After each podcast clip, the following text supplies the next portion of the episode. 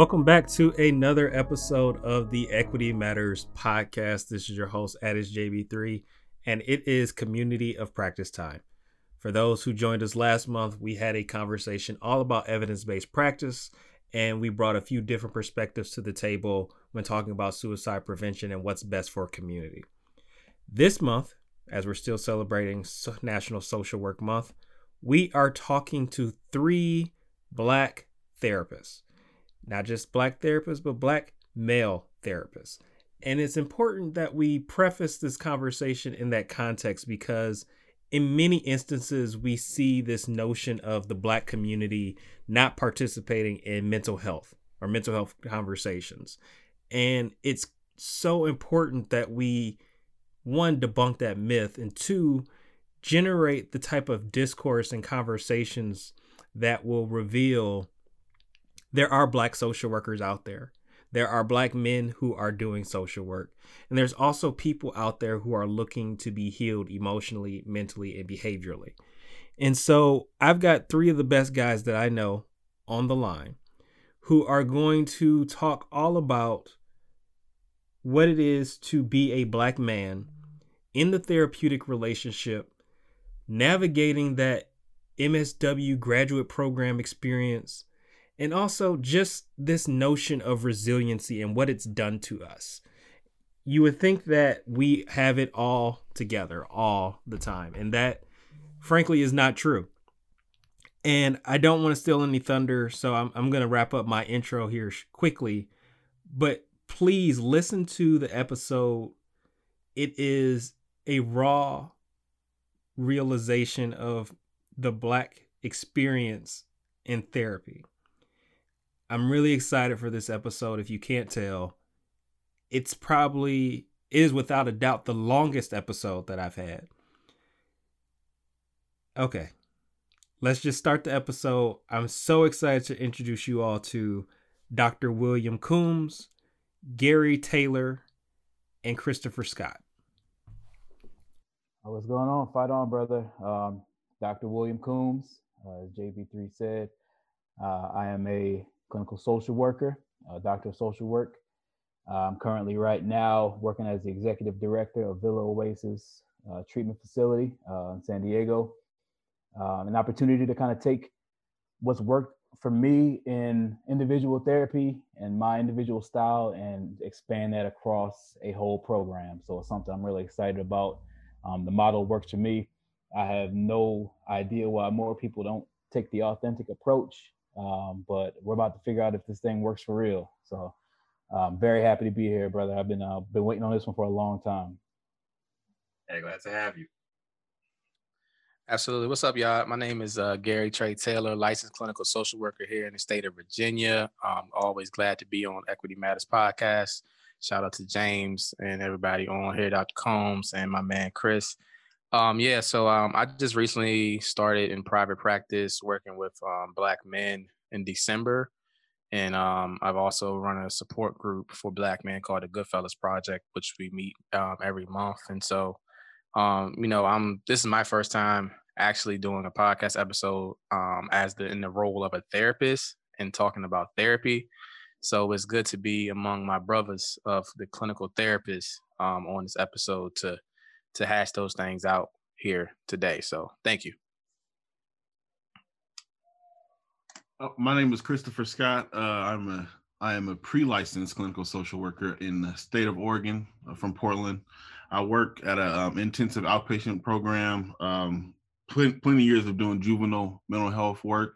Also, just recently started private practice as well. Um, trying to really get my voice out, help help uh, you know black men um, trying to you know find a space to become emotionally intelligent just kind of have a really a really a um you know a space to just kind of say hey the world sucks and have somebody to say yeah i hear you. Yeah i'm here with you. So it's kind of my mission. Hey all valuable work all necessary work.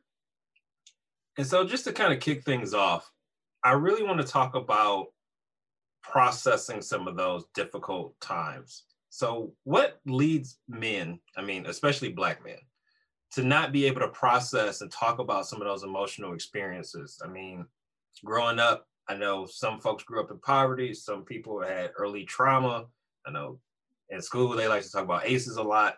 But what is it that happens for Black men to not process that information? Mm. Well, for me, um, like I, I'm super subconscious of like, of like you know who I relate information to, right? Because like even like I have close friends that I might you know vent to or stuff, but then there's some stuff that if I say, you know, like, you know, will it be judged? Will it be took the wrong way? Um, and I feel like those kind of like that, those, those kind of thoughts have followed me all through like childhood because like when you realize it's like how how racism is traumatic. So like when you so when you go to your friends and try to like, you know, vent and then they start ragging on you, like you really realize that you're all traumatized. And some people's you know response to trauma is just jokes so so like you know you know to be that vulnerable, it's kind of like I have to have like permission to like be vulnerable, and then I'm able to be vulnerable. And if I don't get that permission, I usually don't do it. Hmm. Yeah, I'll um I'll keep that keep that idea going. I, I would say that I think the thing that makes us mm, resilient and the thing that makes us strong is also the thing that cripples us in this arena. Um, we get used to it.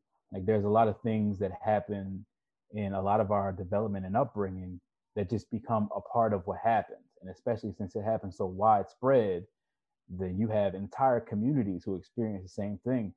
And that became really apparent. Like, so I live out here in Southern California now. Life is a little bit easier than where I grew up in Baltimore City. Um, and I would see a client here in California who would say, okay, I had a close friend who died. And that one event will devastate the entire family for a decade. You know, it, there's years and years worth of work that has to be done just to get over this one event. If I were to go to Baltimore and try to have that same conversation, my clients would look at me like, yeah, and like this mm. happens every day. This is not new.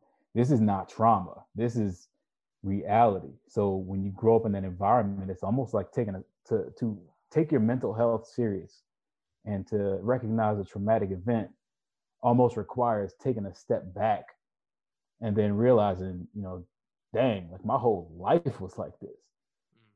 Mm-hmm. And mm-hmm. until today, it was always okay. Mm.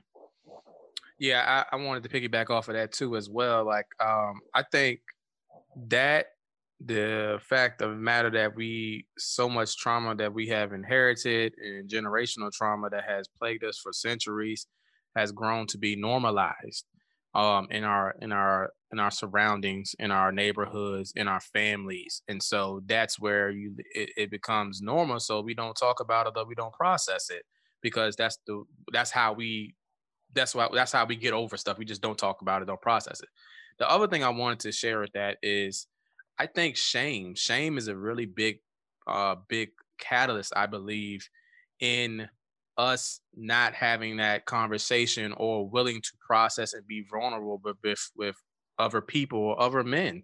Um, like Chris said, like you know what I'm saying, and, and and you know Dr. Coombs said, like the fact that our resiliency is one of our, you know, kind of a gift and a curse thing where you know, we might get joked on because we might share that we're having we're we're we're being upset, we, we're uh, we're not doing well, we're sad, we're emotional, we're feeling like this, and it might end up as a butt of a joke. You know what I'm saying? So the shame of just even sharing an emotional experience as a man, as a black man, telling to be, you know, man up, get over it, push through it. You're supposed to be a man. You're not supposed to cry things that we've been told over time and over centuries has has led to the fact that we cannot open up and be vulnerable and process. And it's just one of those things where i feel like you know goes back to the generational trauma of it all where you know i'm saying you know dads grandfathers our grandfathers had to be you know stoic men in order to survive and make sure that we put food on the table and provide for our families. And so that type of mentality um, not opening up about what we're going through, um, not showing the family any weakness. You know what I'm saying? We had to be strong and push forward for our families to provide for our families and stuff like that. So I think that's one of those, a couple of those things that that lead to the reason why we don't openly process those thoughts, emotions, and behaviors.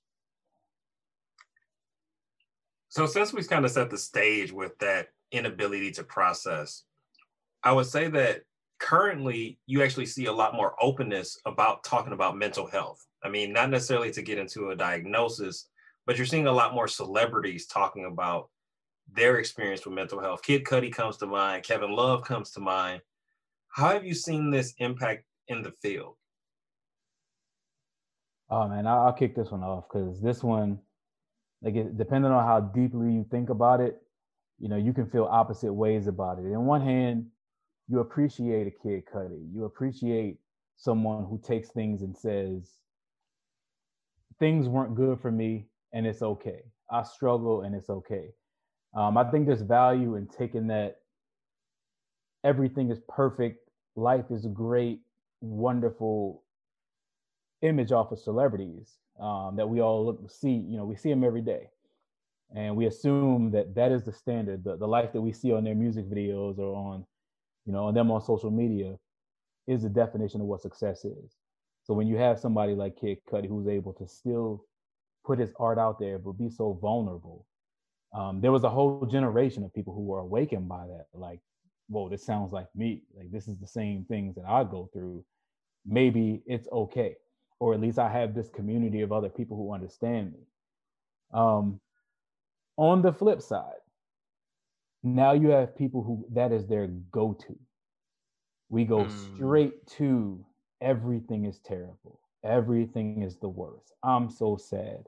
So, where things are, you know, it's, it's the other extreme where now that we've acknowledged that it's okay to be not okay, it's now almost cliche to not be okay. Mm. Um, and you know, I, I, think that's where the work, our work, has almost become more like how do we keep people inside the boundaries of, yes, please be vulnerable, but let's also look at things for what they really are. Mm.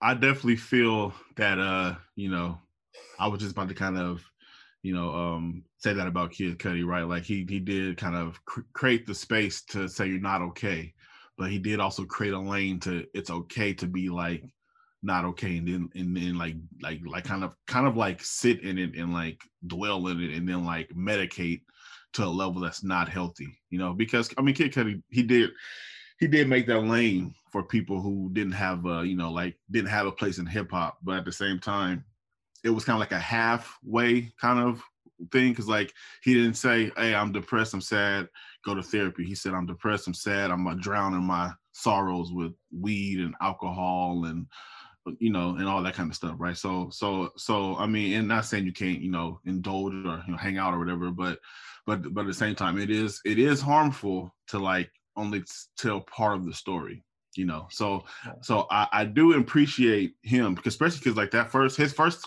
mixtape and you know his first album was like man like like i felt like I, I i really just felt seen having somebody like that like like in the rap game right but as i get older you know and kind of realize what mental health is and see all these and see all like all these young rappers that like kind of made a you know kind of like just like a resurgence of like just kind of like like self-medicating to a point where I mean the one dude was he, he had to go to rehab. Um, what was his name? Um, I, can't, I don't think I can't do the name right now, but he, he went to rehab and his friend like you know like they, they were like sitting there you know and, and, they were like happy for him, which is a, a happy thing to do. But I feel like you know like when he got to the rap game, you know I'm saying he just really like had everything he had had all the abundance of things and really wasn't like like from outside perspective I, I feel like he was running from something but it was kind of talked to him that it was cool to kind of just drown your sorrows in in you know in in all your vices and then you know and then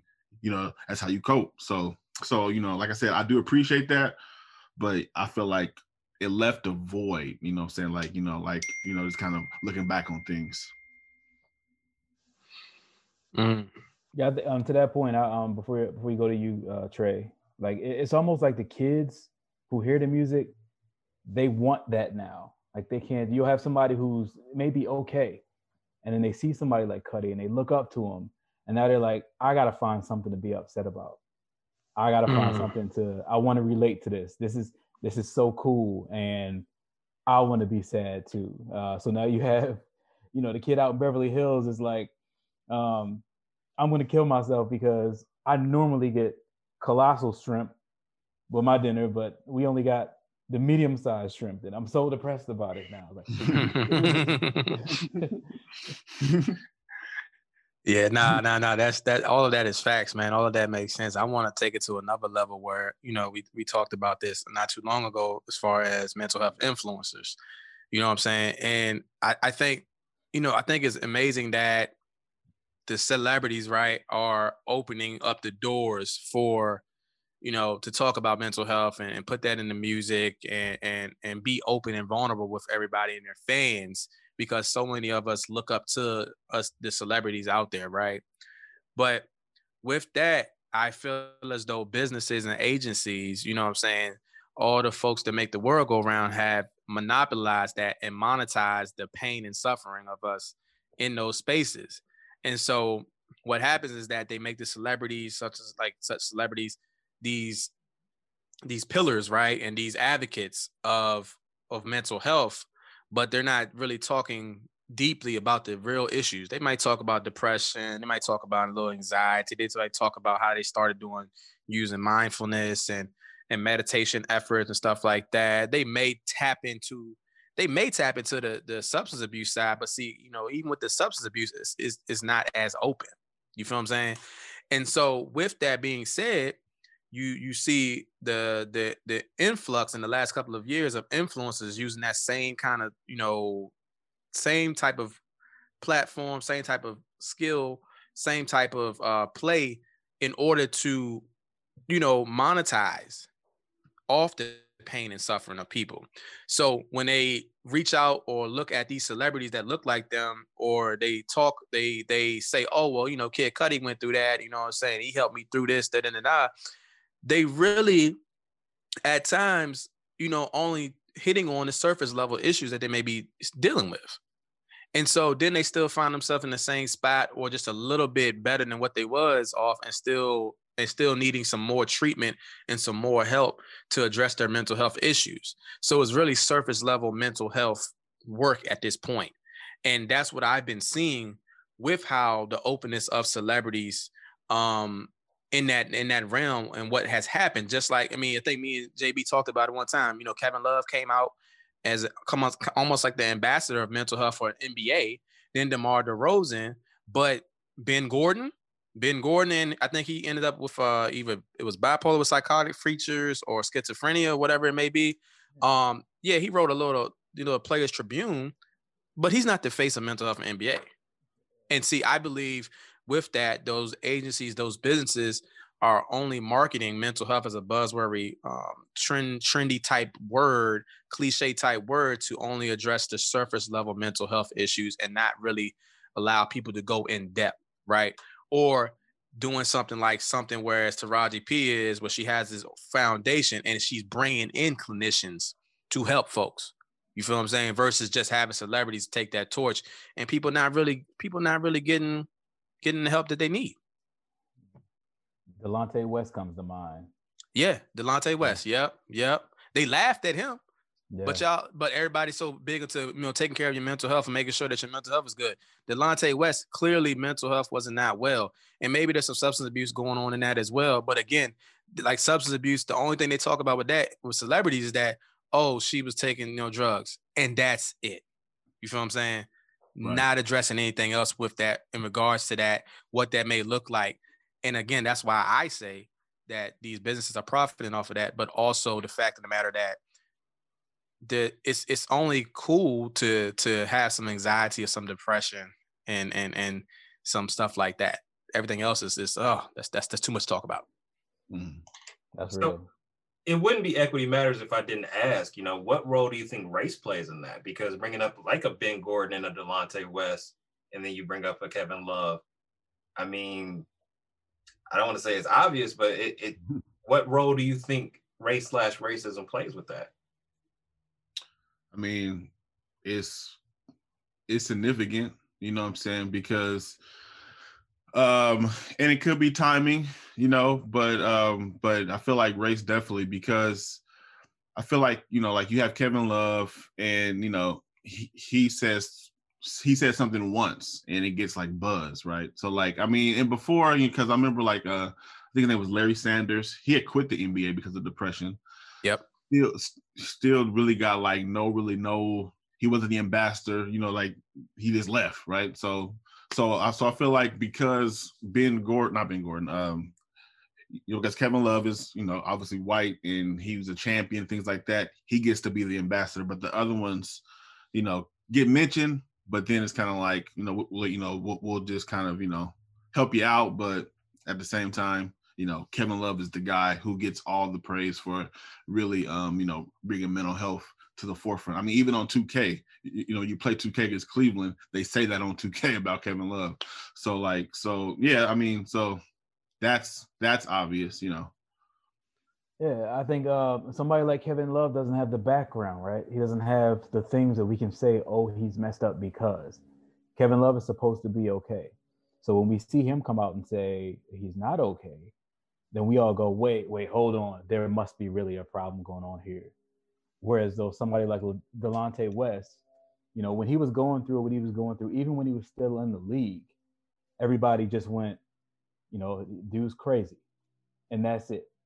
And, you know, to your point before, uh, JB, he wasn't looking for that help. He, he, he, he was all right with who he was, and it just was the way that he was. And people ignored it because he could play basketball. Um, another added element to his story is that people forgot about Delonte West. He got mm-hmm. out of mm-hmm. the league, he went away, and nobody cared what he was doing. And then you have the savior, Mark Cuban, who brought him mm-hmm. back to the forefront. And now all of mm-hmm. a sudden, you know, because Mark Cuban is is so invested in this young man, now we look at it as he needs that mental health help. He needs he's been going through things for a while. Um, it's a blessing that Dante. I'm glad he's alive. Yeah. I'm glad he made it to the point where he's now able to get that help. And that, and that's not even a knock on Mark Cuban, but at the same time, you always ask that question like, were you really invested in this young man? Or do you know that if you're the one who's re- rescuing him from where he is, you're going to get that pub? Mm-hmm. Um, because that pub was not there. And Delonte, I think he was homeless somewhere, living on on the road. Yeah. And, yeah. And nobody was worried about him. Um, so yeah whether it's on purpose or not, I think just the the dynamics of this country, race is always going to play a factor. Mm-hmm. Yeah. Yeah. I mean, even going back to what you know, Larry Sand talking about Larry Sanders. Like, matter of fact, I went to school with Larry Sanders at VCU, and um, you know, when he went through his little situation where he said he didn't want to stop playing ball and, and was depressed, and you know, you know, and it the pub the publicity was like, man, he making all that money how he ain't happy. You feel what I'm saying? Mm-hmm. Um, or Josh Gordon, who keeps getting in trouble for marijuana, which I don't know why really he's not doing any hard drugs, he's doing marijuana. So, but Josh, the Josh Gordon situation, that gets thrown out. Why you can't stay off the weed, Stephen A. voice. You know what I'm saying? Yeah. What is actually going on with him that's making him continue to use and continue to thwart these opportunities to play football or go beyond why are y'all so invested on him using marijuana and continue to prescribe these painkillers or let's go back and let's look at we talk about race uh the opioid epidemic and the crack epidemic mm. you know what i'm mm-hmm. saying why is it that we have so many program structures and and different things to address the opioid epidemic but when the crack epidemic came out it was you know just say no or you're a, you're a, you're a thug or you're you're you're a user, you're an addict for using crack cocaine, crackhead, X, Y, and Z when that was in the black community. You yeah. feel what I'm saying? War on drugs. Yeah, the war on drugs. It was the, it was the war on drugs, and now it's the opioid epidemic. Mm. So I mean, you know, and and, and realistically, it's about money because technically, you know, with opioids, you can fight. You fight opioids with with op- other opioids and crack and cocaine. You really don't have a, another drug to sustain that. But that's here, neither here or there. We're not getting that deep. But yeah, look at the difference. You know, so I mean, it, it's definitely something to it for sure. That's timely that that comparison because I just watched that crack documentary on Netflix and it just pissed me off. Oh my god! I was like, I was, mm. I was you know, born in the late '80s, so Reagan and all that was before my time, and like talking Yeah. about Contras and Nicaragua and like y'all funding this and oh Yeah, yeah, yeah. And somebody told me not to watch that because it's triggering. You know how I get. So that was like, I'm, I'm gonna watch it on a more calmer time. Uh, so there's another documentary you could watch called um, Letter to the President. It came out back in 04 and it, it's like it, it's it's rappers talking, you know, big like you know, um Dead Prez, David Banner, and they go into more of the Contra stuff, a little bit more detail, a little bit more scandal. So like there was a um sorry, I, I don't mean to get off topic, but there was a um a writer named Gary Taylor. Um and Who, um not you no. I think his name was Gary It was Gary something. And and he got blackballed because he was writing about Contras and you know Nicaragua and stuff like that to the point where he committed suicide.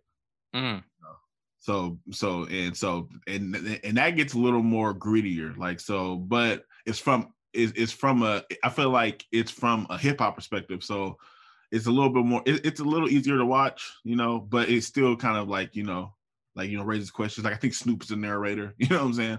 But it's a good it, it, it's a good one to watch for sure. I think this came up from you, Will, talking about it wasn't time for Delonte West to seek treatment. And knowing that time is one of those barriers, what else are you all seeing in the field as far as obstacles preventing people from seeking help? I'll just go straight off the bat, man. Stigma. The stigma is still strong. Um, Mhm. Nobody wants to be tied to any of us because to admit that you have to see a therapist or a clinician or anybody in our field is to admit that you are quote unquote crazy. mm, Like, That's still to to have anything other than perfect mental health means that there's something wrong with you, and that drives me crazy um, because I think that is the leading factor. That's the, the number one reason, um, particularly on our in our community, but even overall, why nobody wants to be associated with a therapist mhm. um, it, it, pushes people away because it would it would mean that they have to admit that they're less than perfect that something is wrong. And um, I, th- I just think people's understanding of mental health has been has been broken up broken for so long. Like I, I tell people a lot of times that i don't even use the term mental illness. I don't Mm. like the way that sounds. I think that everything that everybody has inside of them uh, is closer related to characteristics than Mm. what's right versus what's wrong. And there is no line that says if you have these characteristics, you're good, but if you have these characteristics, you're ill.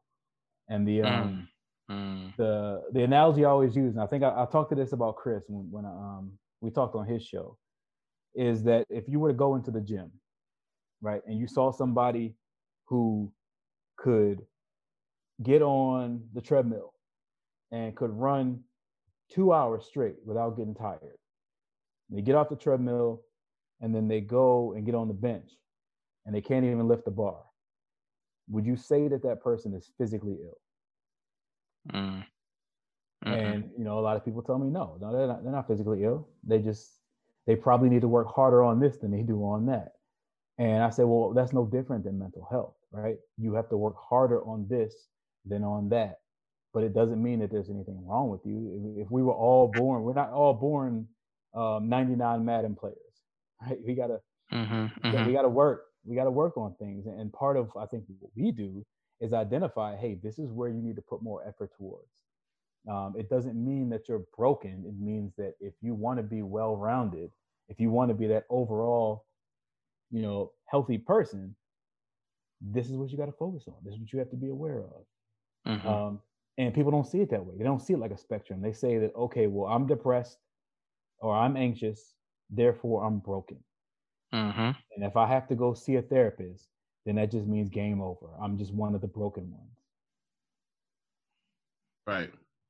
I could definitely agree with that. I remember having an intake with the um, young man, and he did not want to do therapy because he he said that he he was not crazy. There was nothing wrong with him.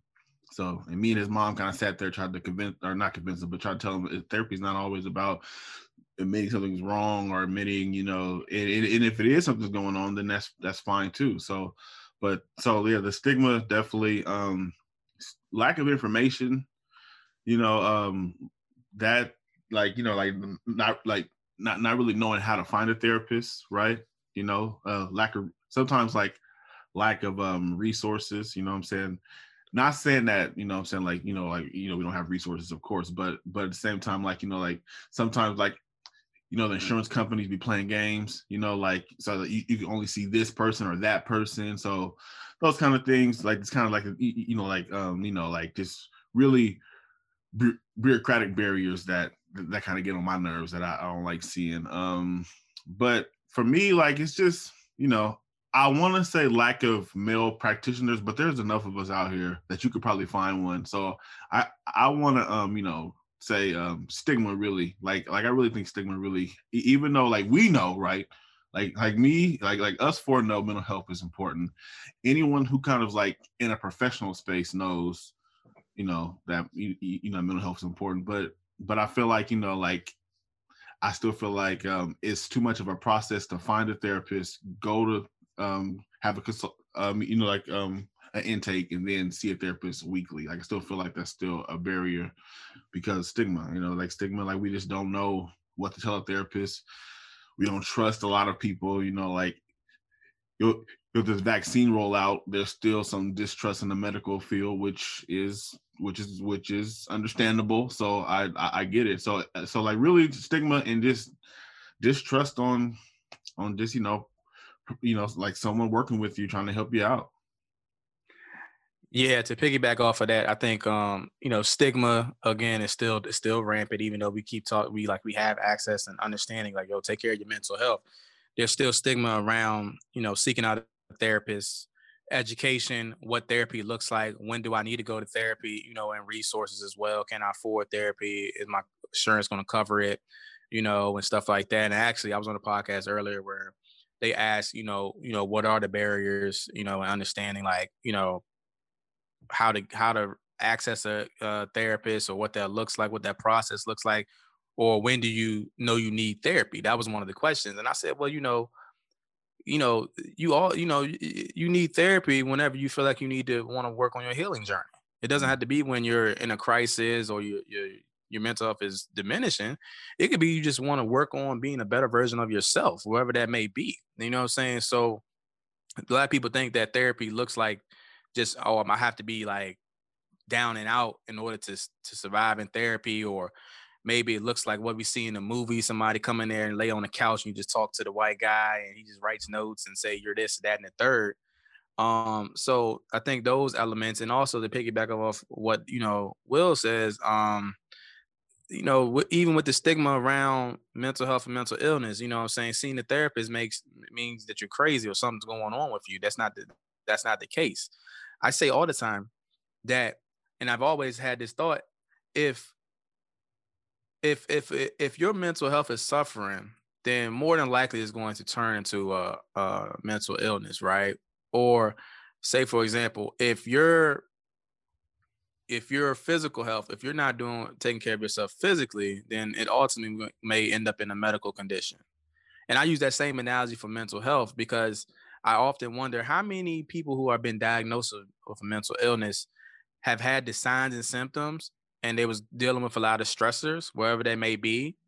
And it just it it it evolved over time due to poor mental health into a mental illness classification, you know, whatever it may be. And I always talk about mental health is just how you respond and how you deal with day to day life stressors. Mm. You feel what I'm saying? And we have stressors as soon as we wake up in the morning, wherever that's, you know what I'm saying? As soon as our feet hit the floor, it's either work, career, school, kids, family, spouse, uh, finances, you know what I'm saying? Bills, X, Y, and Z. So, you know, to to not look at how environment and the economy plays a role into our mental health and how we move on a day to day basis or how we we respond to stress in our lives. You feel what I'm saying? That is that's not being taught. That's not being educated because the only thing that's being pushed is anxiety, the depression, you know, and then if we get to the SMI, which is schizophrenia and bipolar, you know, things of that nature, that that gets pushed because it's a narrative of, you know, this is mental illness and this is mental health. And mental health is mental illness, X, Y, and Z. And is this it's just very, very, very um people are not educated enough um on the differences, what mental health looks like, and how the fact of the matter is that how stress like make it so bad people will like say i'm stressed out and, and then cannot correlate that that correlates to the mental health. Mm. like if you sit there and talk to them have a conversation about stress they'd be like yeah i'm stressed man i'm going through this i'm going through that going through that. And you say yeah that's mental health. And it's like no it's not. And it's like yes it is. Nah it's stress. No that's your mental health. You feel what i'm saying?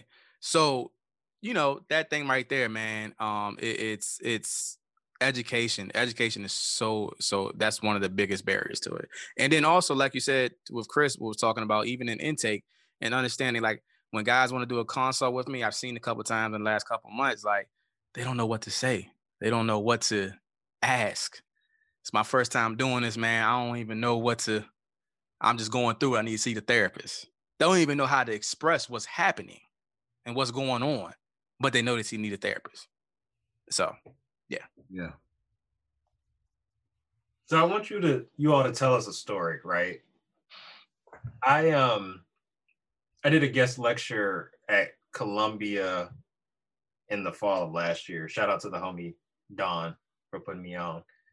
and one of the like the best part of that experience for me, there was a black man in the class who reached out to me to to be affirmed, right?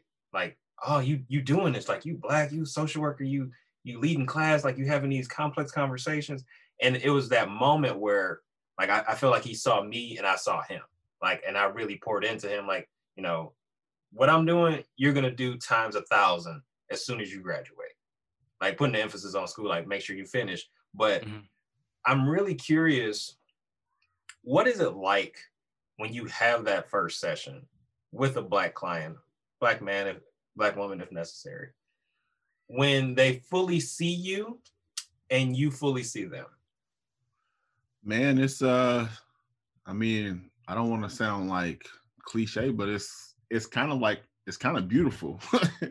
You know what I'm saying? Like it, I mean, it feels it feels like you're you're actually doing what you're supposed to be doing, right? So like my first my first private practice session I had the uh, person just started crying like off off the rip and I'm like, "Okay, so okay, so we in it now." And and I, I didn't take it as him being so sad that you know that you know that he started crying. It was that it was finally a person who who who is who is sent to help, and he looks like him, and he can actually just kind of be himself. So you, know what I'm saying. So so he just w- was able to just to start let, let it go, start crying. So um those moments are are really i mean i wish i had more of those moments you know i mean working in um, living in um i mean you know living in portland and, and having the job that i have i really don't get that cultural connection like i really want but but when i do get it i feel like okay this is why this is why you're here you know what i'm saying you're here to help people feel seen um actually i mean that's why really i start like you know i started my brand so i can show social workers that you don't have to conform you know what i'm saying to be a social worker yes school wants you to do Mhm. xyz and things like that but you don't have to do anything that's you know um that that you don't want to do you know what i'm saying like you're a professional Right. just show up you know like like like you know when you show up you know you're a professional right so and like what um you know what will was saying you know um was saying like you know um shit, i lost my point. What was i trying to say? But I, I want to say that you know what I'm saying like you know you, you know William like said like you know um we are social workers and we really like need to be authentic right? You know like right. like you know the the authentic approach works you know like like like the authentic approach does work. And when you're in these black spaces it's really important that you be authentic you know what i'm saying and, and be yourself because you know like you're their only so like you have the either the disadvantage or the advantage of being not only the therapist but you got to advocate for them you got to advocate for the culture of the program. You got to you got to say things like hey you know i'm saying? Like maybe this is the is a different approach you can take because you know he's not or he or she is not responding to your approach. So have you ever considered you know you know trying like this? Because where we from those kind of things don't work. And and it's always met with some kind of like you know like like hostility or something, but you know, you signed up for this. This is your job, and sometimes you, you got to just go ahead and play hardball. You know. Yeah, so. man. For me, bro, and that, that that authenticity piece has carried me through so so often, and it's so cool when it comes out to somebody who can relate to it. Because um, you know, you go into some sessions right now, and you're like, I'm good at what I do, and we can talk, and then you have that one that like we can talk talk yeah, we, yeah, we can, yeah. Like, we can talk, talk. Like we can really get into some some stuff because, uh, I mean, they see you as if you are the therapist going in the session, they already see you as the authority, the professional, the one who's made it, the one who understands everything, the one who has this perfect life. So they don't believe you from the jump, right? They're already like, okay, I'm I'm the crazy one. You're the one who's going to teach me how to live right and everything about your life is right. And I love nothing more than to break that up and tell yeah. people some real stuff about like, let me tell you what's really going on about me. Okay. Um, and that's what I'm that's I think that's the value of being authentic authentic. You know, I tell every client that I go into session with, the first thing that I say to them is I became a therapist because I hate therapists. And they look at me like, you know, you're not supposed to say that. And I usually say something smart like, well, you're not supposed to want to kill yourself. So we're both wrong. Um, and then they're like, you know, part of them is like, who do you think you're talking to? But then I'm like, that gives me an opportunity to explain to them if you were somebody who I cared about, which I do, but let's say, let's replace you with a family member. I would not waste my time talking to you about evidence based practices and theories. I would tell you exactly what's on my mind. And right now, I'm thinking in this moment, if you're seeing me because you have suicidal ideations, I don't want you to fucking die. In those words, I like I need you to hear it that way. You need to hear that I care about you. So when I see somebody in there who looks like me, that conversation is already there and they're not expecting it. They're expecting me to be this guy who just has made it, right? Here's Dr. Will from USC who's done this. And I'm like, man, this this this stuff is hard. Right. I am this, you do not get here. Um it, it's not easy to be here. And every step sucked because you and I have started from the same place. The power is in, in that is that they can see if I want it, I can have that. Like mm-hmm. you are no different than me because we both come from places where people like us don't get to this place. And my only purpose in this point like that's when the difference happens right? If i have a client who's who's caucasian i can get through a session successfully strictly talking about what they want to talk about what they need help on what things they can do to improve their mental health but admittedly so when i get somebody like me the conversation is more about you aren't that far off. It, you know these are our shared experiences. This is how we live. And there is a way to get to where you want to get to. And these are the things that we need to focus on. Um, that's what i mean by talk talk. Like there's this underlying stuff. Like i can give you a little bit more. And it's not purposely trying to take away from one community and give more to another uh, community. Yes it is. But it's not that um, but it's people need to re- people need to see and recognize um, that they aren't as far off as they think that they are. Um, so that opportunity, whenever I can get a client that that looks like me, is really important because I don't have to I don't have to follow the script. I can just tell them about my life. And there's a lot of things that we already relate on just by being in the same room together, just by having to live life in the same skin. Yeah, I mean, shoot, I don't know how to follow up all of that, y'all. uh, Jesus, um, you know, you got me in my zone, man. I, I see, man. I see. Well, I see. I see why this guy's so great, man. I see it, man. And Chris, man. Um, you know, to me, to me, um, in my brief amount of time doing it, but also in my experience, like I said, I've, I've been here in the field of ten years and doing crisis therapy and some some other stuff, psychiatric inpatient, you know, and uh, you know, TDT work and being able to work with black men is always a breath of fresh air. Brother walk in there and they see me and they was like, "Oh, you in here? You do this? oh snap, let me, you know, come up in here and then they just they just release, right? All the tension, all the stress just releases.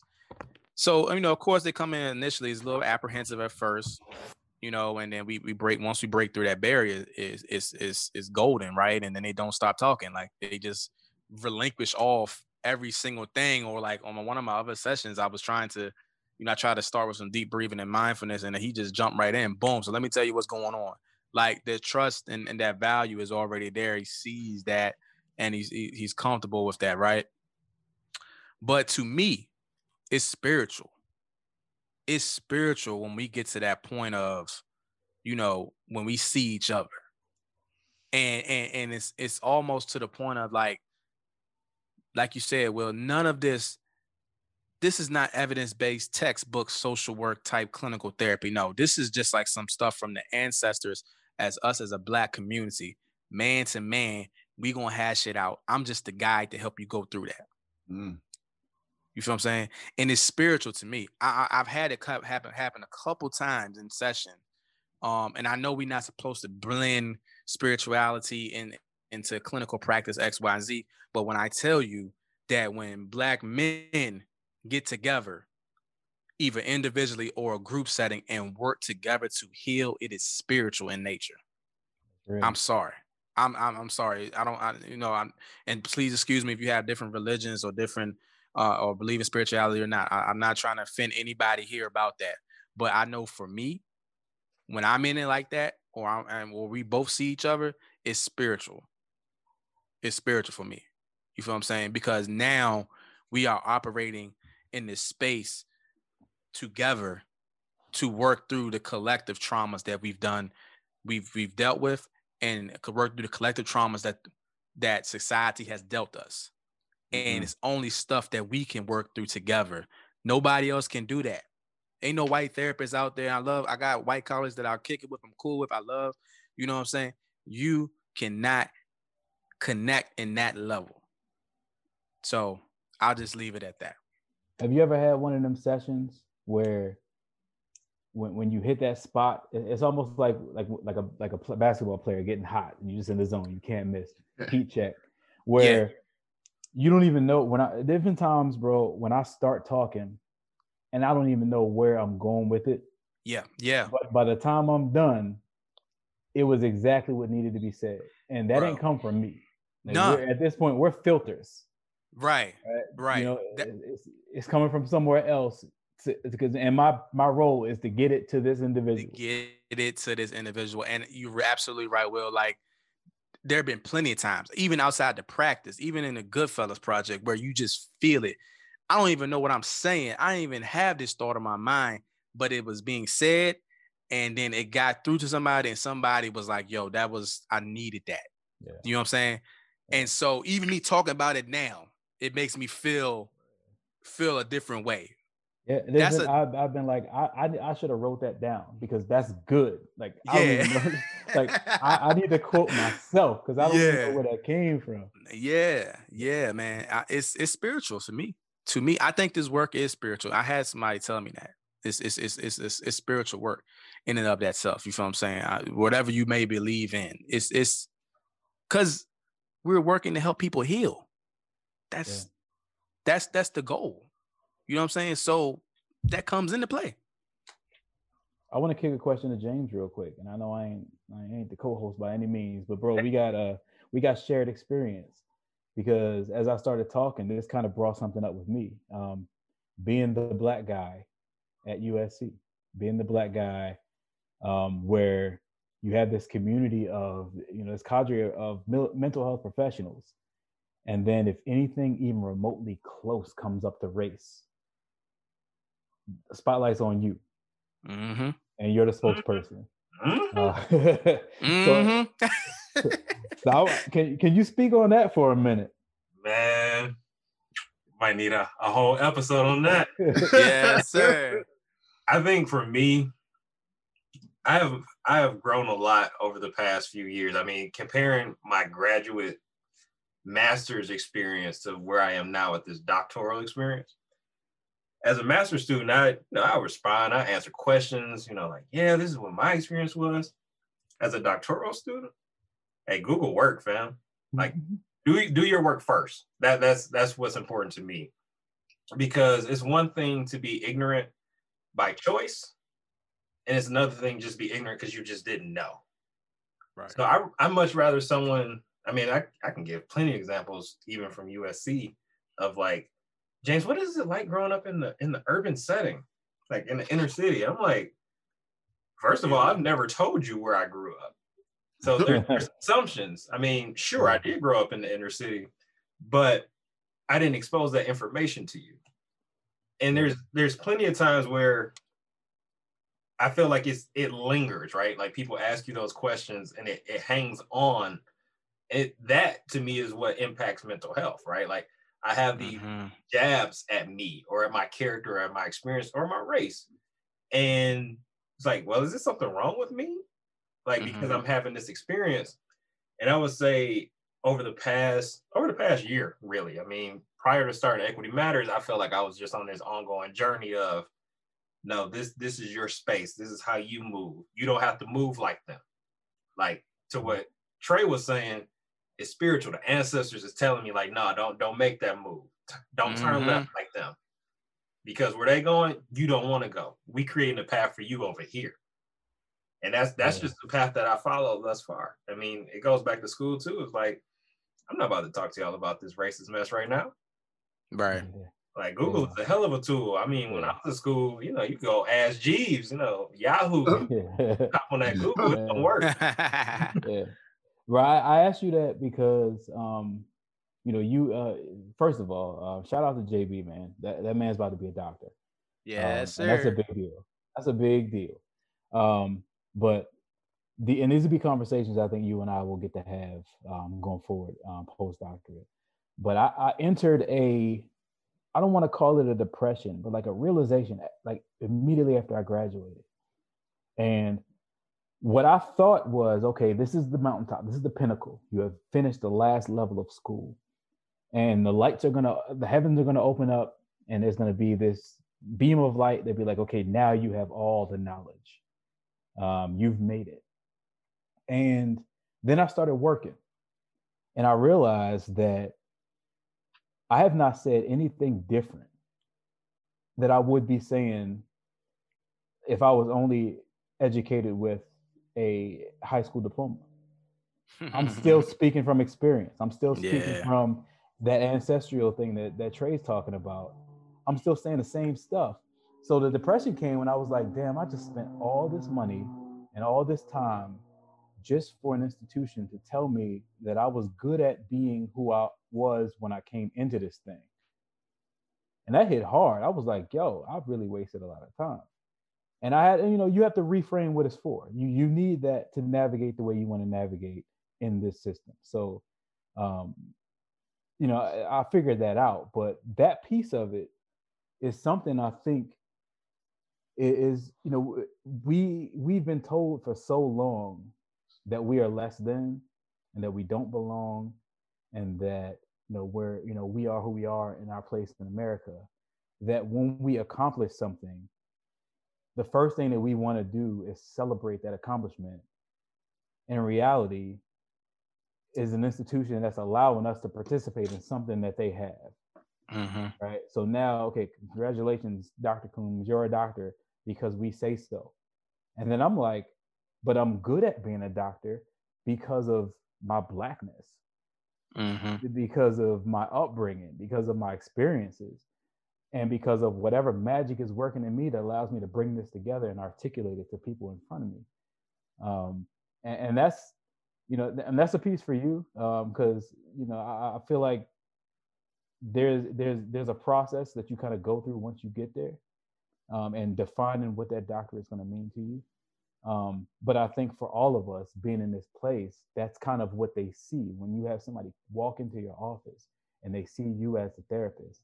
They assume that that beam of light hit you and gave you all the knowledge, hmm right?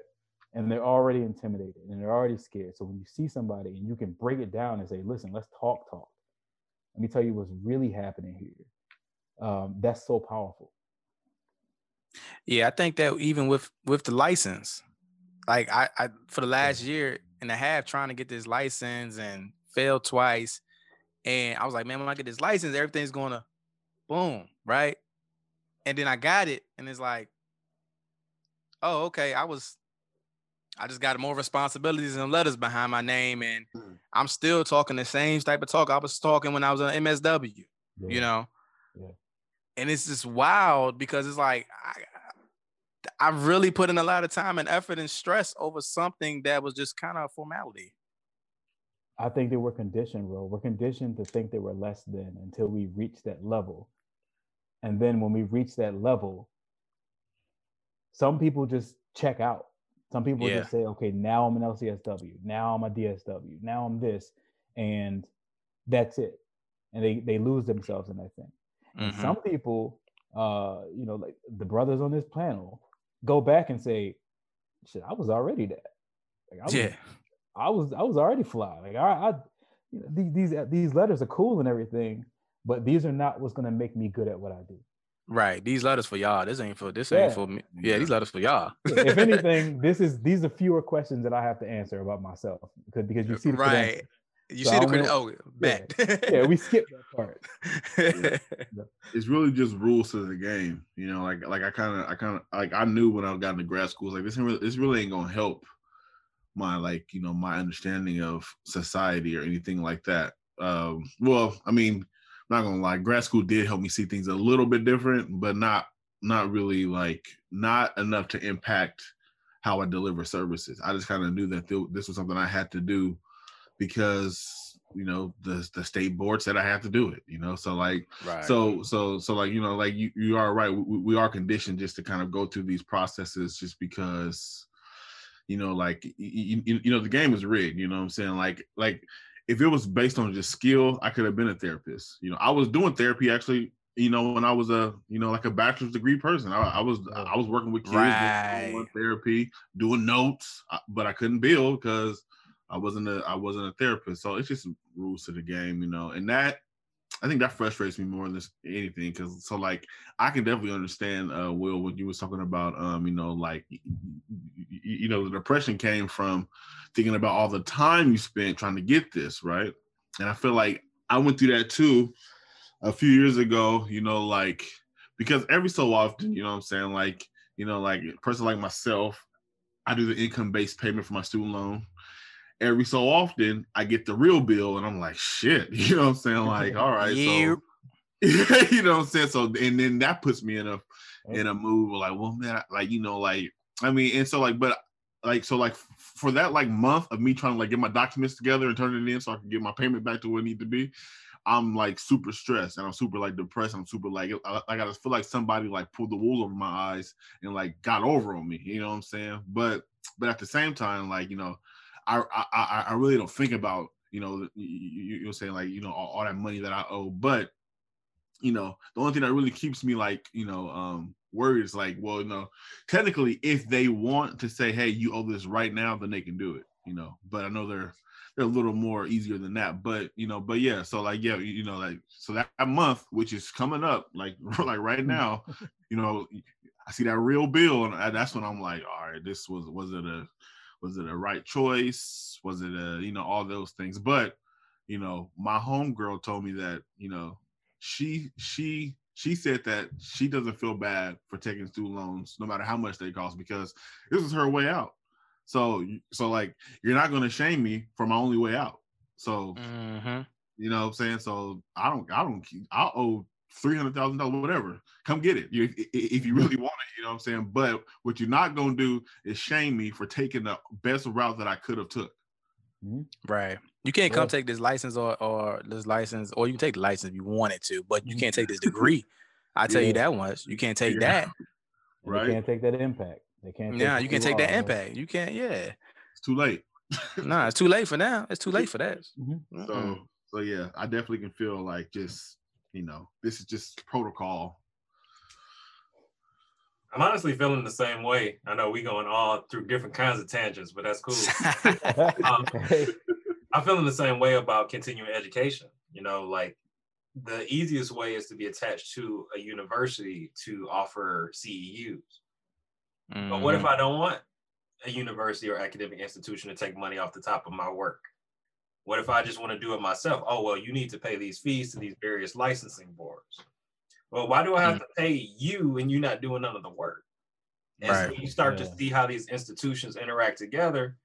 And for folks who don't have the finesse like us to be able to navigate through those spaces, we're losing out on a lot of experience and expertise for people who could talk about culturally competent care and what it means to maneuver through those modalities with different groups and populations because we have these obstacles that are built into our systems.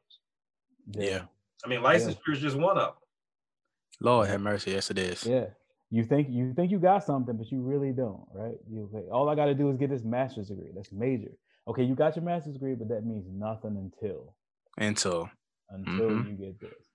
Mm-hmm. Um, I'm, gonna, I'm gonna tell you what got. You know what? Uh, maybe I shouldn't because it feels like now I'm just bashing my alma mater, and it's not the case. and plus, I don't want to make James hate himself for, for going to SC. But there was a moment that happened, bro. Back when we could still ha- we still had to go places and we couldn't do everything virtual. Um, we, we went to a residency, and this is where you realize like who's really paying attention to what's going on in this resident or in this program. And social work is weird like that because social work is always the, the mantra is to look out for the little guy so they're going to bring people in that support looking out for the little guy. So we're sitting here in this, you know, we're in Los Angeles, which is not cheap. And we have to pay to be here, which is not cheap. And you got all these professionals who've been in this DS. I had no business in the DSW program, but I was straight out of my MSW program. So I, I jumped the whole system and then was like, I'm just going to go until I fail, um, which is going to happen. And luckily it didn't. Mm-hmm. But so my cohort was a bunch of people who are like directors and stuff, and here's me, this unlicensed clinician with nothing, trying to become a doctor. Um, so I was broke, right? I, I, can't afford to be in LA chilling for, for a week, um, just because I just got money like that. Right. So I'm going into this thing pinching pennies. Um, I had this accident. That luckily, you know, I had military experience, and I ended up staying. I didn't stay at the hotel uh, which they offered for a, a discount of like two hundred dollars a night or some crazy number like that. Wow! For a discount, bro. For a discount. That's um, crazy. I stayed forty minutes away at the at the Air Force base because I could stay there for a week. What it cost to stay in LA for a day. Um, but the point of that is, I'm barely making it through this residency, uh, and they bring in a guest speaker about this guy who was just like, you know, I, I didn't have a college degree. I just told the system no. You know, Caucasian guy. I didn't ex- I didn't take no for an answer. Was his was his uh his message. uh, you know, I went in and we just said the people were telling us no, you can't do this, and I was like, no, I'm going to do it, and he did it. And then he went to, I'm gonna do a TED talk, and and it was something that he was he's involved in TED talk now. He's like really like one of the higher executives with TED talk now. But his story was the reason he got there is because he didn't take no for an answer. And everybody, I'm looking around, and everybody in my class is nodding their head like, "This is a great story. This is really, you know, wonderful. You know, you got to be resilient." And I'm sitting there like, "You mean to tell me I'm going to a school that I can't afford to be at, paying money to be at this residency, which is going to have me at zero in my bank account by the time I'm done, mm-hmm because I think this is the way that I'm supposed to do it. And you're gonna be you're gonna bring in a guest speaker that tells me that all you have to do is not take no for take no for an answer. And and school's not important. I didn't have a degree. That's not why nice. would you why would you do that? I like in this moment, I need you to tell me that having my broke ass at this residency is the most important thing you can do. Reassure me that I'm making the right decision. And it was in that moment that I realized exactly what Chris said. Like it's a game. Mm-hmm. The game is rigged, and if if it, it's rigged in a way that we're not supposed to pay attention to those details. But when you pick up on those little minor, things, like like you really paid to have this guy come in here and tell us how he made it without school while we're at school. so that's so toned up, bro. Like it, it, I would have dropped out right then. Like, you know what? Forget sense. it. Forget it. I was the one sitting there like, what am I doing? Because tonight I'm eating ramen to be here. And like for real? Yeah. And That's that's tough. that hurt, bro.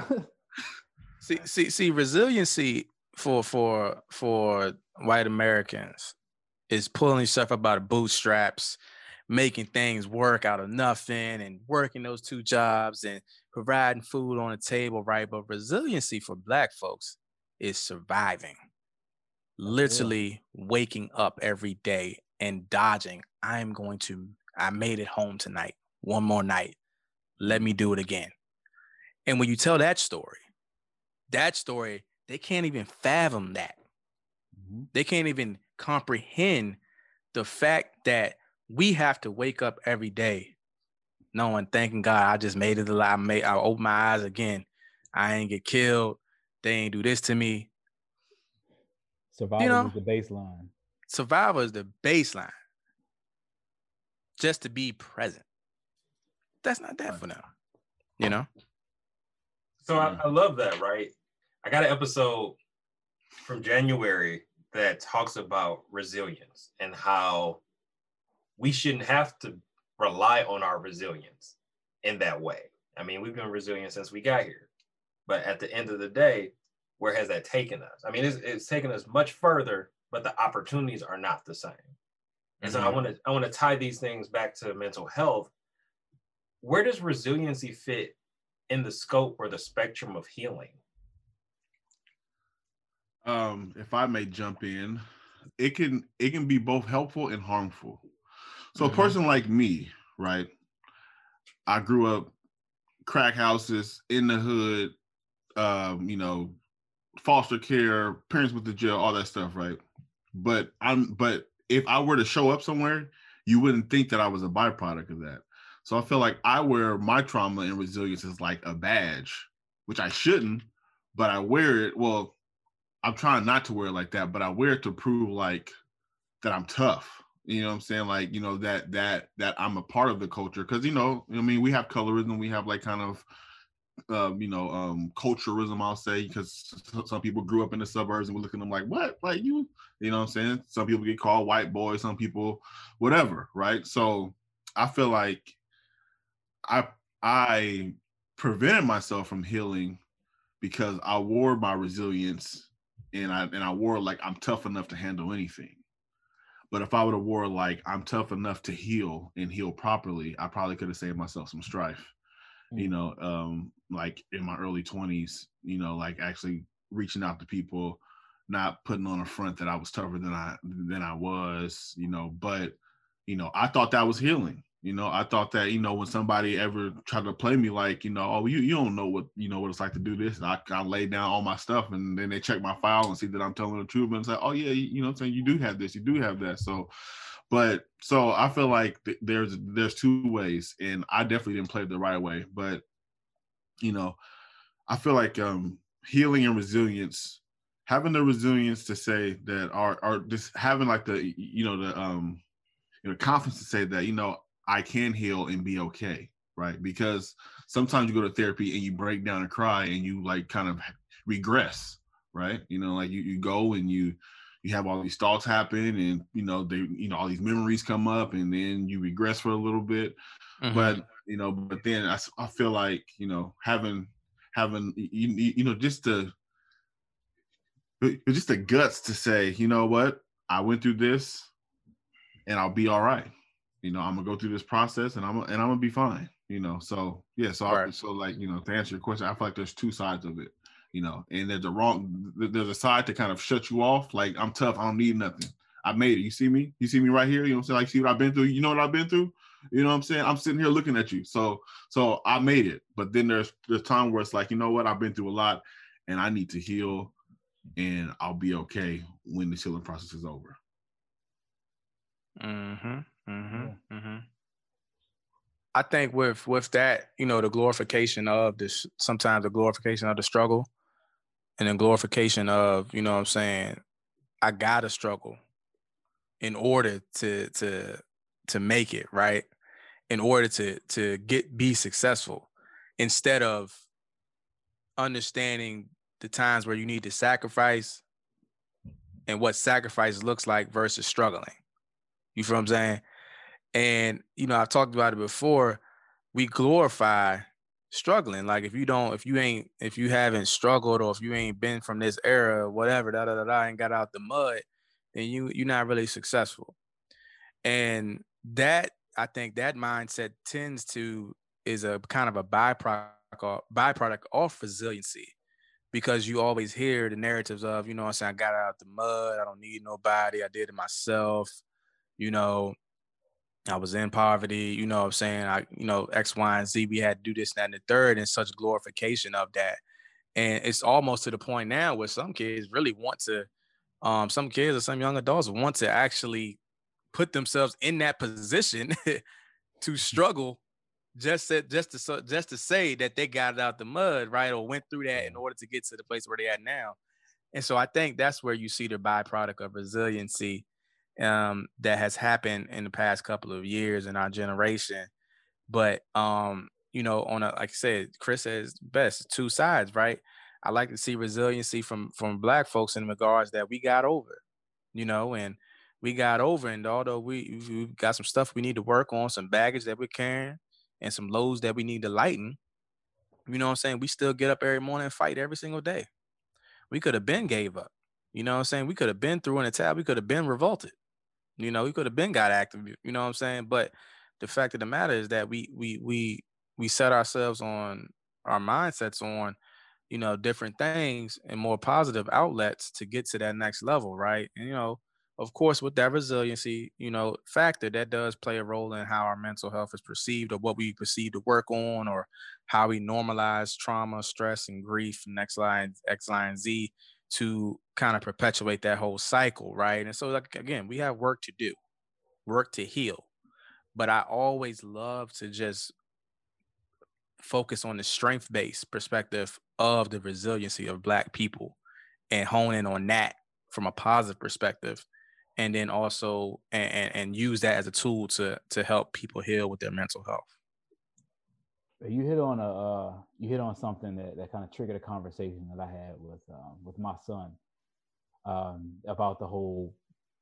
Sometimes we have to create the struggle, like we gotta create that, like we we gotta have that badge, like Chris says, the, yeah, that, that, proves that we're real.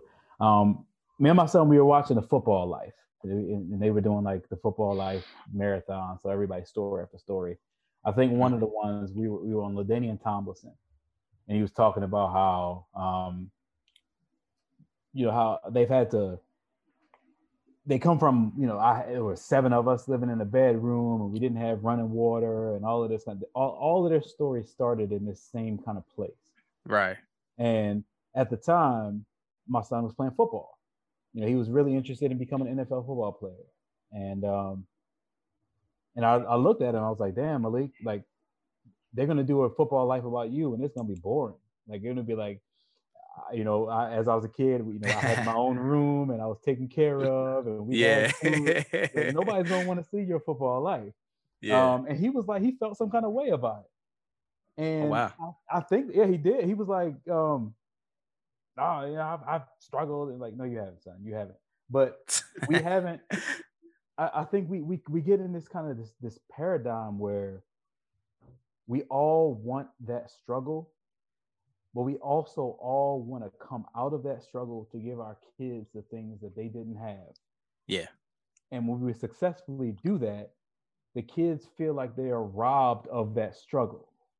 Mm. So instead of us elevating the definition of what our struggles are, we revert back to I got to find something that sounds like that struggle because mm-hmm. he is now going through there are different challenges that he has that I didn't have. What I wanted to do was get us out of Baltimore where he wouldn't get shot every day, you know, have, a, have a risk of getting killed. Right. Um, but we're learning in real time that living in Southern California has a whole different set of circumstances. But the fact, mm-hmm. the fact that he's black, those circumstances will always find him. They mm-hmm. just don't look like the, the, ones that I had. So I grew up around a bunch of black people, and a lot of them black people probably would have robbed or killed me. Mm-hmm. And you think the solution is to get out of that. So now we're here and we're the minority. And the problem is a bunch of people who think that they can just pop off the N word, mm-hmm. think that they can just treat you a certain way because they're the majority and you're the outsider. And what I think we fail to do is instead of now attacking this new set of problems, like, hey, we don't got to do the struggle thing anymore. Let's address these new problems so that your kid will be ready for the next set of problems. We at that point double back around to, well, I got to create this struggle to protect myself. I got to be that person that Chris was talking about. I got to have a resume of this is how you're not going to check me because of what I've been through. Right. I think that has a lot of effect on why we continue in this cycle of where we are. Um, and there's a lot of other factors too. But um, that conversation was really impactful for me because I was just joking, telling them, "Hey, man, you know, you were taken care of. You had toaster strudels and all of that kind of stuff. Like, no, your your your football story is going to be like four minutes long, and people are going to be like, "This is dumb." Um, but why do we gotta why do we gotta uh, glorify struggle? Is kind of yeah. what I'm getting. Why do why are we so comfortable with glorifying struggle? Mm-hmm. So as we get ready to wrap up, I've got got one more question, and I'll, I'll challenge you all to to think quickly about it because it's, it's, of course it's a difficult heavy lift. But in your role i mean and define role how you like as a black social work professional how can we break the stigma and change attitudes about mental health and therapy? So um, it was easier for me when i worked in the juvenile setting because i worked with a whole bunch of teenagers and and um, um, uh, young adults in their early 20s and I had their undivided attention. So like I was able to kind of sit them down and say, hey, you know, these conversations are are are are valuable, right? It's important to kind of say how you feel. It's important to squash beef without fighting. It's important to, you know, um, it's important to be emotionally intelligent. It's important to, you know, kind of like value yourself and stick up for yourself right? Um, I find it harder with people my age to kind of break that stigma because they're set in their ways and um you know and i feel like there's just there was so much misinformation about stuff and we're so tough right? Like you know like black millennials like we're just tough. We're just we we want to be tough. Like that like we still come from that era where t- it's tough or nothing like if you ain't tough, you ain't worth a damn. You know what I'm saying? You might as well go, you know, and just, just does not even exist, right? You know what I'm saying? So so mm-hmm. I feel mm-hmm. like um so like that's why I'm hesitant about like having a group of men that I know are from where I'm from speak like like get together and speak about issues that that you know like like I would have to really control that conversation. I wouldn't want to open forum because I know that it was it would really like go it could go left. So like, and and not that, not you know, not that it's it, it just is what it is. So I feel like uh, my mission really, if I keep showing up and, and I keep chipping away, you know, then I might be able to kind of make a ripple effect. But I do find it difficult, you know, I'm saying. Um, at least around the circle that I know to kind of have those conversations. But I do see the work that I do, um, you know, just kind of like, you know, you know, on the internet space, is very valuable. So I keep showing up. I keep posting. I keep podcasting, even though I was supposed to be done. Um, ah, but, nope, nope. but but uh, but but I do feel like you know I found a new mission. So you know it's time to kind of you know have that message out there. But um, you know I feel like I if if, if I keep showing up and saying certain things not really running away from the smoke. You know, because some people, you know, sometimes my friends, you know, have questions like, well, you know, what does that mean? And I got to kind of, you know, explain myself and maybe have a different stance on things than I had when I was 20. So, right. and that's, and that's still a, a tough thing for me because I, I, I don't want, you know, any kind of confrontation, you know, but, but, you know, um, yeah, so I feel like I just keep showing up. I keep doing my thing. I keep being authentic you know, um, I feel like eventually we'll break the wall. Right. Absolutely, man. I mean, for me, um, I've been drilling people over the head about this mental health thing since like 2012, 2013, right? You know what I'm saying? So even when I was in grad school and working in psych inpatient, I, I saw the, the, the issues and I saw the education that wasn't there for us as a people. And so I decided to to to to tackle that, and I've been tackling that for the past couple of years and continue to do that.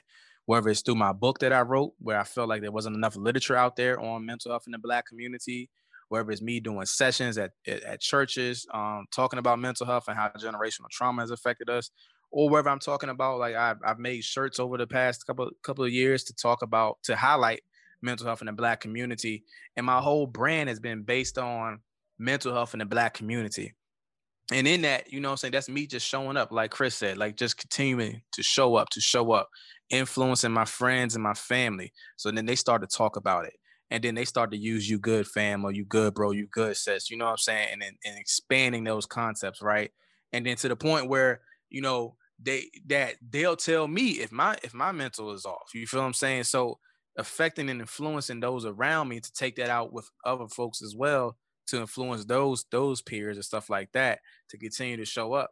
And and for me, it's also de you know kind of destigmatizing the role of a so as a social worker. You know what I'm saying? I say it on record. This to be the first time I say it on record. I feel like I'm the AI of this social work game. You feel what I'm saying? The Allen Iverson of this social work thing.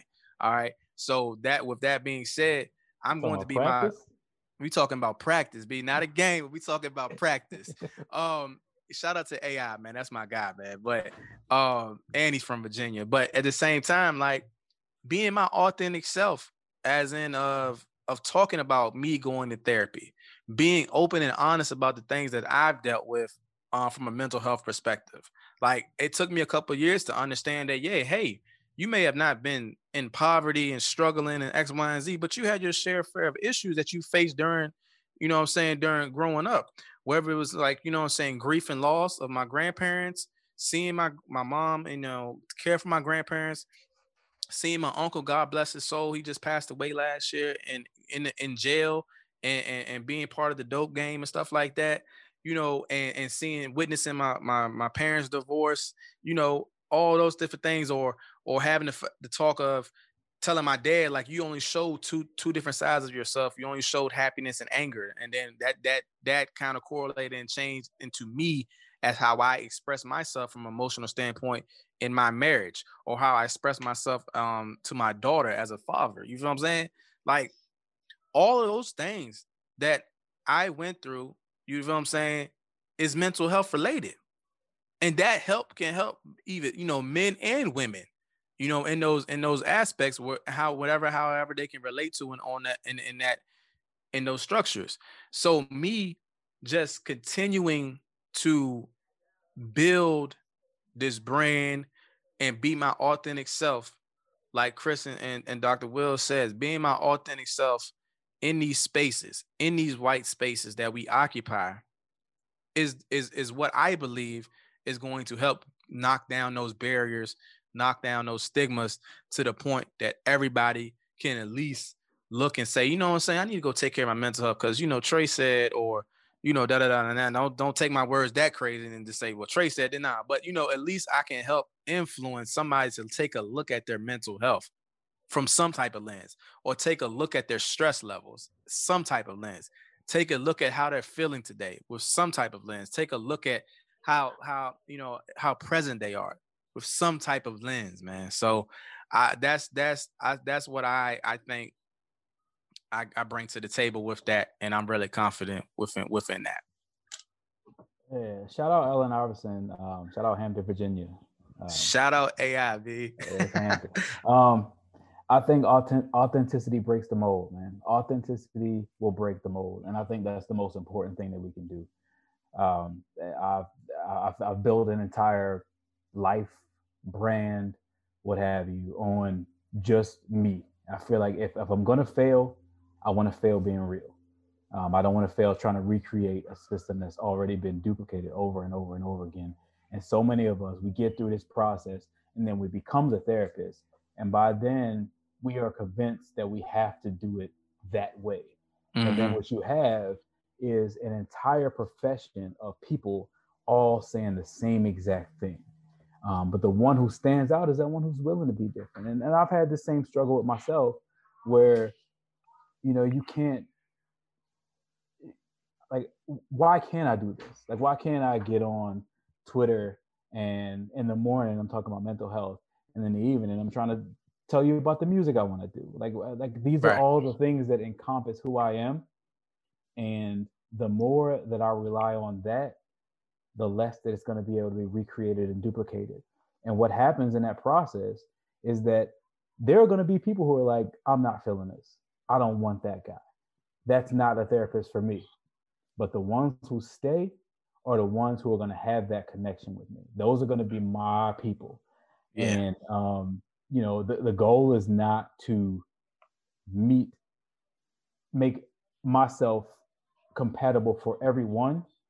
The goal is to be me and give you the opportunity to decide if this fits you or if there's something else, which is totally fine. Um, but the model is going to be based totally on me. So we break that stigma by showing them something different. This Mhm. dude will will get in your office, probably cuss more than you, uh, will tell you all, will talk to you about Jordans and, and, and Jay Z. And by the end of the day, you're going to feel better. And if you don't, there is millions of other therapists you can talk to. But if you do, me and you are going to work, do some good work together. Mhm. Uh, and just having people, giving people that option and knowing that we're out here, I think is is invaluable. Right. Um, um, so just a sidebar. Um, that clubhouse room I was in yesterday, the professionals and the advocates. The um, so the only thing I didn't get is they made it seem like professionals can't be like real and authentic Mhm. and supportive. Like they made it seem like professionals were just kind of like stale as people that follow the rules and and not, you know, and, and not and not say things like, "Hey, I hear you." You know, like it's just kind of like you know, only advocates have the capacity to, to you know, to reach out and be supportive in the in the mental health space. And I just kind of thought that was kind of silly, but anyway, no. Yeah, I think, but even with that though, I'm at the same time me destigmatizing social work and what a social worker looks like, right? I'm also up up trying to uproot this the actual system of social work, like changing the narrative of what social work does and looks like. So I can still be professional, but still be relatable. You feel what I'm saying? And you know, if you with me, you with me, you not, you don't. If I, you don't, if you don't rock with me, cool. But the, who's to say? Who's to say this is professional? Yeah. who's to say this is professional? Tho- The, the white people that wrote those those tests and those books and those those those textbooks, Mhm. what do they know about the culture? You feel what I'm saying? And I only think the way the only way the culture is going to heal is that we be our authentic selves in that, mm-hmm. right? And of course, you have your ethical guidelines and stuff like that. But I even question the role of boundaries and clinical boundaries because we make therapy seem like it's only it's a secret secret mission that you cannot you you get you could do it. You got to keep it over there. You feel what i'm saying? And, and, and, and it's, it's bound by this it's bound by that and you can't have these different boundaries and you know and these different interactions with people but people want to feel relational so you put up that clinical boundary or that that clinical boundary that you have, albeit it's great to have those boundaries, right? But if I if I see you in the store and I don't speak and I don't, you one of my clients and I can't say hi, I have to let you interact with me first before I respond back. That's not Yeah. that's not relational. That that I mean, you would speak to your doctor if you saw your doctor in, a, That's in. Walmart. yeah. That's real. You know what I'm saying? That that right there, those small little nuances deteriorates and continues to perpetuate the stigma in, in, in, in mental health. And I, I don't think the profession sees that. Yeah. Like, I'm not saying we can't keep this stuff HIPAA and, and privacy related, but there's whole campaigns out there on breast cancer, right? Breast cancer is a is a is a million dollar business at this point. You feel what I'm saying? Yeah. But that's really something that people like to the cancer diagnosis keep private. the system makes us feel bad about that too, bro. Because like I it's happened to me. It's happened to me where I've seen somebody, and you know, like so so got it. You're not gonna be like, hey Jake, what's your what's up with your schizophrenia? Like while we're in the middle of Right. Walmart. Yeah, right in the middle of Walmart. Yeah. Do yeah. that. But like, I'll be damned if I'm not gonna be like, "What's up, dude?" Like, I'm not gonna pretend like I don't know who you are. Like, "What's up, man? Hey, this is my wife. This is like, I'm a person. I'm a person. Yes. And I and this is a person that I know. I should be able to say hello to this person.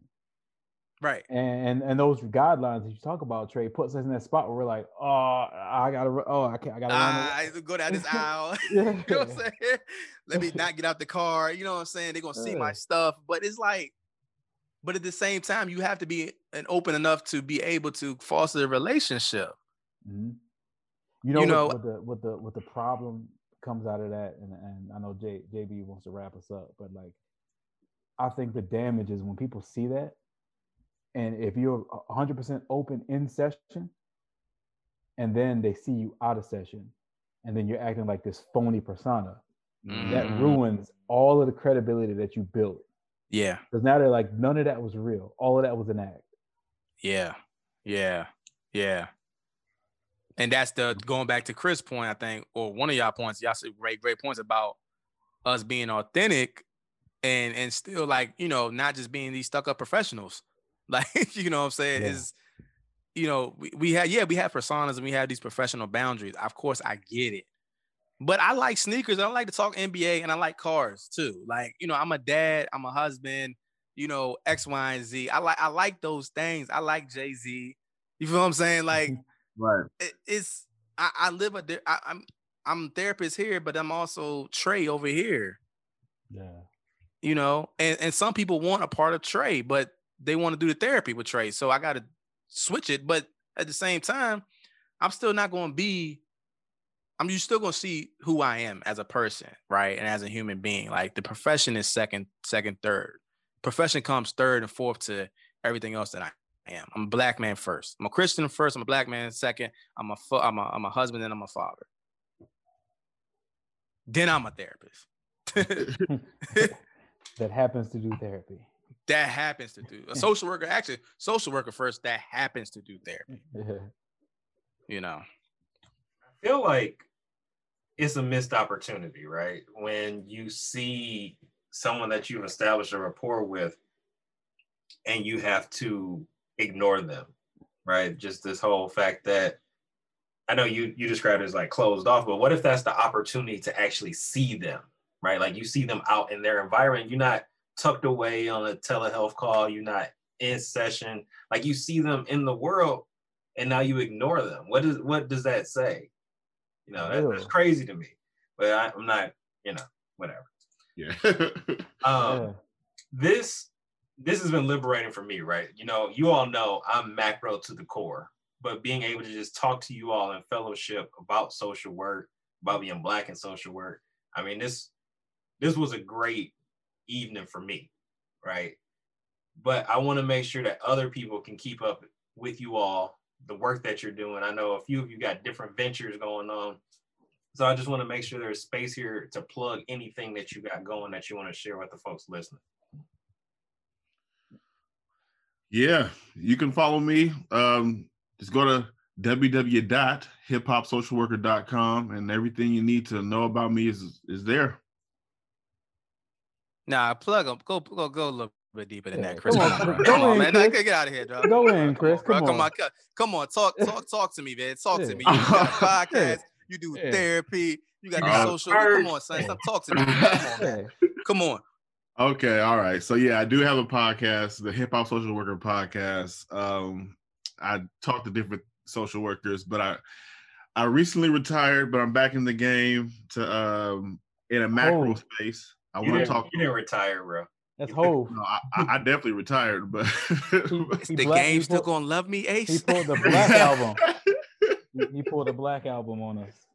right. right Uh, so yeah so but I, I i had um i had a vision to do um a project called social work is more than therapy to highlight macro social work opportunities for anybody who's in social work a student professional whoever you know somebody who has questions but i got such a um overwhelming response that i kind of thought okay well i might as well start doing podcasts again so that I do see I do see do see uh, clients in Portland in the port in the state of Oregon because it's all telehealth. So um yeah, and I just you know I have an Instagram account that's that you know that I post kind of you know um motivational um, mental health things on there, kind of funny things sometimes, uh, social justice things.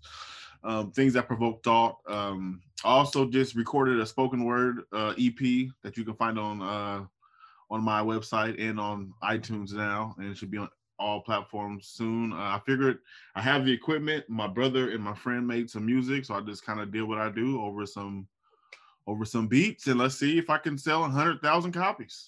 That's what I'm talking about, baby. Yeah. talk to him. You know what I'm saying? Yeah. I'm gonna be Chris Hype, man. My Just bad. talk yeah. to him like that, son. That's what we doing out in Portland, Oregon. B. It's all gravy boy. like this, boy. You know what I'm saying? Y'all know yeah, that DJ Clue disappear, man. Don't hey, hey, hey, you, you got to hype me up every day, man. I need I need that every day. I'm gonna wake up. You feel me? That's what we talking about, B. That's what we doing over here. yeah, that's me.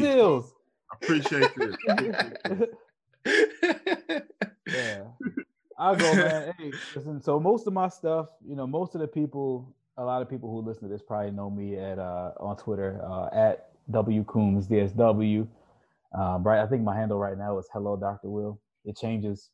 Um, but yeah, that, that's where you know I get on and if I have a thought, I put it out there. Um, in terms of the professional world, I've gotten away from the individual practice. I actually got to the point, luckily, um, was able to recognize that, you know, after doing the uh, crisis thing and then doing the palliative care thing and then doing the private practice thing, um, I didn't want to talk to nobody. I started taking therapy personal. I started taking sessions personal, and it was a good time to step away from that because that would have played out in session. Um, but an opportunity presented itself where I can kind of build my own little universe. So I'm I'm working now professionally in the uh, alcohol and substance abuse recovery world um, and doing it authentically my way. Um, but some of my other endeavors. Um, so I was able to last year finally stop playing and put some music out. Let's go. Um, Let's go yeah, uh, that was that was fun. Like that's something that I've been kind of dabbling in for a while, and just collecting it, putting it together, and seeing what happens with it. Um, and that was my safe album. That was it was called Authentic. Uh, it's it's on every platform. Uh, and that was just me saying, "Hey, listen, I'll do this." And now mm-hmm. I have mm-hmm. another one called Idols. That's a little bit more, a little bit more. Like let me let me spread my wings a little bit and and really get into this thing and put some music out that tells a little bit more of a story that's a little less safe um, it's a little more polished. So I'm really looking forward to releasing that soon. And I'm actually waiting on my bro Chris to send me the file so I can get him on the feature. Cause send I him the stems, have, B. Yeah, bro, send me the feature, bro. Because I already have the music ready for you, dude. I need your voice. The track is gonna be called Chris. I oh, okay. I'm, I'm, gonna go Christopher. It's gonna be called Christopher. I'm gonna go with Do the, it. with the full name. Yes, sir. That's up. bro, send me the send me the voice file, and I will turn it into art. I got you. That's what I'll do. Drop that um, tip, Chris. Yeah. send that link, B. Yeah, send, send, the link. Yeah. Um, but but that's kind of me, man. And, and, it's, and it's been fun to kind of expound, expand into all these avenues that make up me, but also recognize that it's all the same person. So yes, you can get on the more in the morning and talk about mental health and be serious about it. And in the evening, you can plug your album and you can do your spoken word and you can write your book like my boy Trey do everything that is you. And that's kind of what i've learned in 2020 and i can't wait to see how that grows in 2021 yes sir. Yes sir. I don't know how to follow up these amazing black men doing the thing out here man you know what i'm saying? But I, will I'll try like i said it's your local favorite local neighborhood social worker your favorite therapist therapist the ai of the social work thing. Um now i'm saying but, but somebody again, who said they just said that the first time you was way too smooth. I've been practicing. Yeah i've been practicing up. Yes, sir. Nah, but like I said, my name, like I said, Gary Trey Taylor. I'm, I'm retro G retro underscore GT on Twitter and um, Instagram, Facebook. Well, Facebook is not not that much anymore. I'm just Gary or uh, Trey Taylor on that. You can follow me on www.uphold318.com. That is everything that I've got going on, everything I'm doing. I am um, licensed therapist in the state of Virginia. I'm completely virtual practice right now, and I'm accepting some guys. I do exclusively work with um, black men at this moment. I, am not discriminating on anybody else. I, I still take other people um, but you know, my focus right now is on black men. So you can go on um, the website to book a session if you're in the state of Virginia. Um, I also have a, a, men's group called the Goodfellas Project that meets monthly where we talk about life, stress, and mental health. Um, and that is coming up, I think, in two Saturdays. It's going to be completely virtual via Zoom. Um, and that's monthly until about November. And then I am an author as well. I'm the author of You Good Fam Analysis of Mental Health in the Black Community. You can get that on the website as well um, for purchase of about $15.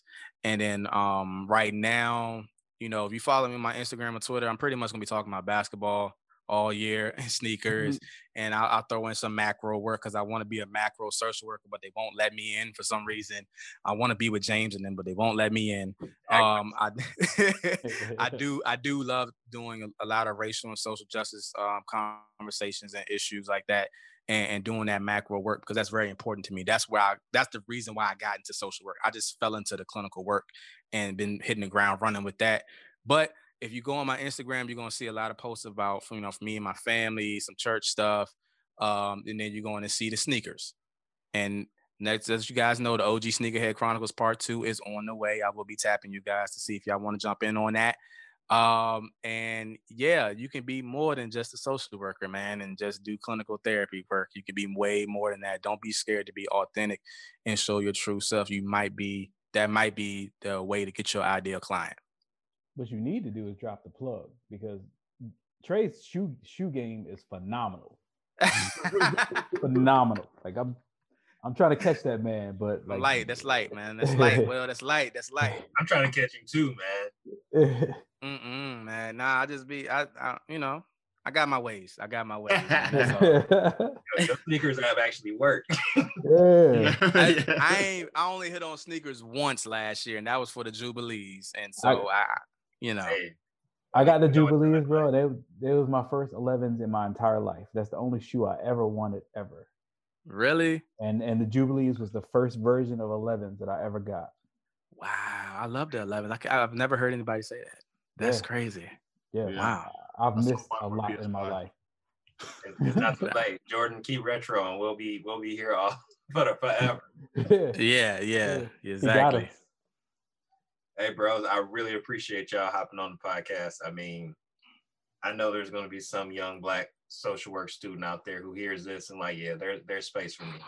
I just know that we'll we'll invite them to the table, man. So I appreciate y'all and keep doing the work that y'all do. It's so necessary. Man, absolutely, man. Appreciate you for having us. Yeah, brother. Mm. Appreciate you. That was a heavy episode, but heavy in a really good way. I, I felt when I mentioned that feeling of liberation completely true. It's rare that you find fellowship with other folks who are united in that way. And so, again, thank you to Dr. Coombs, to Trey, and to Chris for hopping on the line. I think when we discuss therapy, one, there's just so much stigma attached to it, but also no one really takes the time to think about the professional and their experience. We have two more episodes this month. Be on the lookout next week because we're doing an episode a week this month for Gina Gimbel, and we're going to talk all about continuing education. Follow us on social media for any updates. That is at Equity Matters Podcast on Instagram and at Equity Matters PC on Twitter. We also have the Facebook Equity Matters page. Like us there. Sign up for the list serve. Until we talk next week, take care of yourselves, stay safe, and know that equity matters.